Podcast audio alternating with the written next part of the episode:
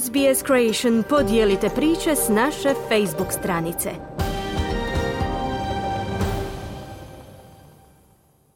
Za radio SBS Ana Solomon u današnjem prilogu govorimo kako u Turskoj i Siriji raste bijes zbog sporih spasilačkih napora u Turskoj i Siriji nakon razornih potresa. Sve su manje nade u pronalazak preživjelih pod ruševinama, dok se broj umrlih u razornim potresima koji su pogodili Tursku i Siriju nastavlja povećavati. Turski dužnosnici su kazali da su stare građevine najvjerojatnije doprinijele ogromnom broju smrtno stradalih u Turskoj.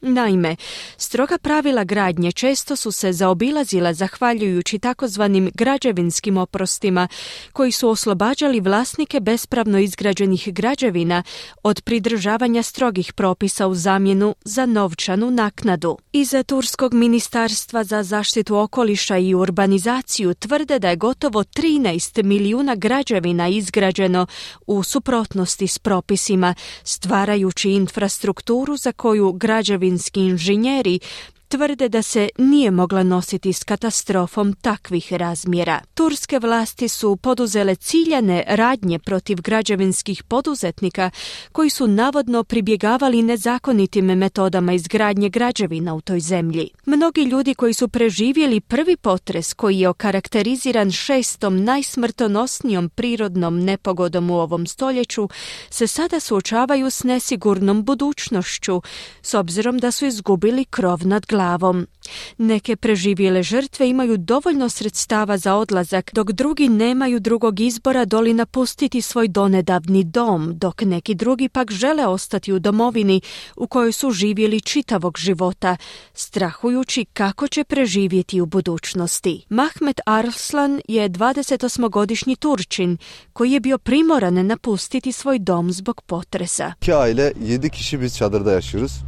We are two families, seven people, living in one tent. Right now there's a shortage of tents and we have it here too. We don't fit anymore. Dvije smo obitelji, ukupno nas je sedmero, živimo u jednom šatoru, trenutačno vlada nestašica šatora i za sve nas naprosto nema mjesta u tom šatoru. Usto se borimo s hladnoćom, svima je hladno. Ne znam što nam je činiti, nema struje niti vode, nemamo gdje otići. Čamimo pored svojih šatora, no jako je hladno. Imamo malu djecu, mi još nekako podnosimo hladnoću, ali djeca teško. Imamo jednogodišnje i dvogodišnje dijete te novorođenčad. Ne znam što učiniti s njima, kazao je Arslan. Martin Griffiths, čelnik odjela za humanitarnu pomoć pri Ujedinjenim narodima, koji je posjetio granični prijelaz Bab al-Hava između Turske i Sirije, je kazao da intenziviraju humanitarne mjere kako bi što je prije moguće zadovoljili potrebe preživjelih. What we're seeing here is a convoy of humanitarian aid. We have a daily convoy going through. We have about 10 trucks in this one. Ovo je konvoj humanitarne pomoći. Imamo dnevne konvoje. Konvoj je sastavljen od oko desetak kamiona kojima je omogućen prolazak kako bi dostavili hitnu humanitarnu pomoć za preko 4 milijuna unesrećenih na sjeverozapadu Sirije kojima je potrebna naša pomoć i za koje je ovaj potres bio iznimno teško iskustvo, izjavio je Griffiths, dodavši da u UN-u uskoro planiraju pokrenuti apel za tromjesečnim humanitarnim odgovorom na nedavni potres. Privatni donatori i volonteri iz Turske su se također mobilizirali kako bi pružili pomoć milijunima ljudi na koji je ovaj potres ostavio razoran učinak.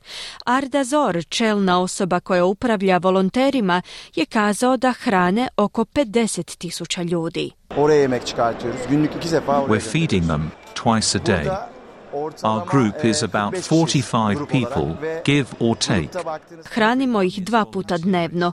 Naša skupina je sačinjena od 45 osoba. Svi volontiraju. Svi su oni napustili svoje domove, supružnike i radna mjesta kako bi došli ovdje pomoći. No mi smo nevladina organizacija, nama nitko ne pomaže.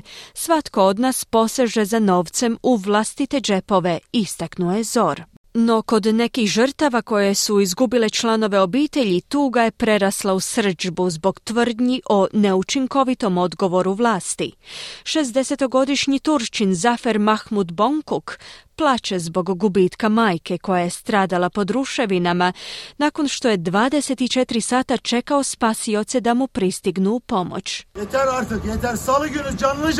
It's enough. She died here on Tuesday. It happened in front of our eyes. Dosta je bilo, umrla je prošlog utorka, umrla nam je pred očima, ne želim pomoć nikakvih humanitarnih organizacija. Sve sam ih zvao i svi su mi govorili da su volonteri te da nisu kvalificirani za pružanje pomoći. Stvari se još od prošlog ponedjeljka ne mijenjaju, sve je isto. Što je ovo?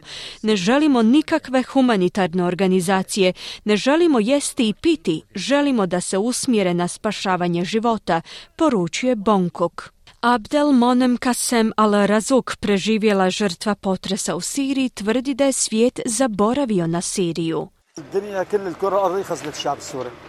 The whole world let the Syrian people down. If this destruction was in Europe or a foreign country, the whole world would have gathered to rescue those killed. Čitav svijet je iznevjerio Sirijice. Da se ova katastrofa kojim slučajem dogodila u Europi ili nekoj drugoj stranoj zemlji, čitav svijet bi se ujedinio za spašavanje preživjelih, no ovdje nikoga nije briga za nas. Mi smo raseljeni, nitko nije pitao za nas kada su nas bombardirali, ništa ne primamo od Turske niti od sirijske vlade. Ovo je opsadno stanje, zaključio je Al Razok. Griffiths iz UN-a pak kaže da je hitno potrebna dodatna pomoć. More than 100 countries have sent first responders to help rescuing people who have been under the rubble. But we're going to need more than that. Više od stotinu zemalja je poslalo spasioce koji su pomagali u spašavanju preživjelih pod ruševinama, no potreban nam je veći obim pomoći.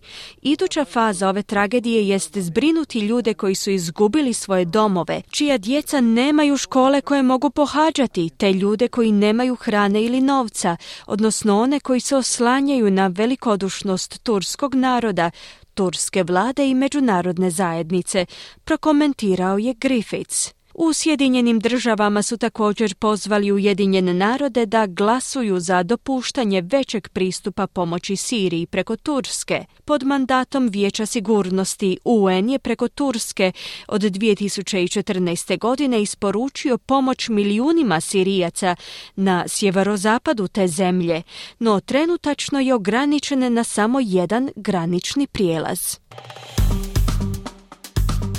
Kliknite like Podijelite, pratite SBS Creation na Facebooku.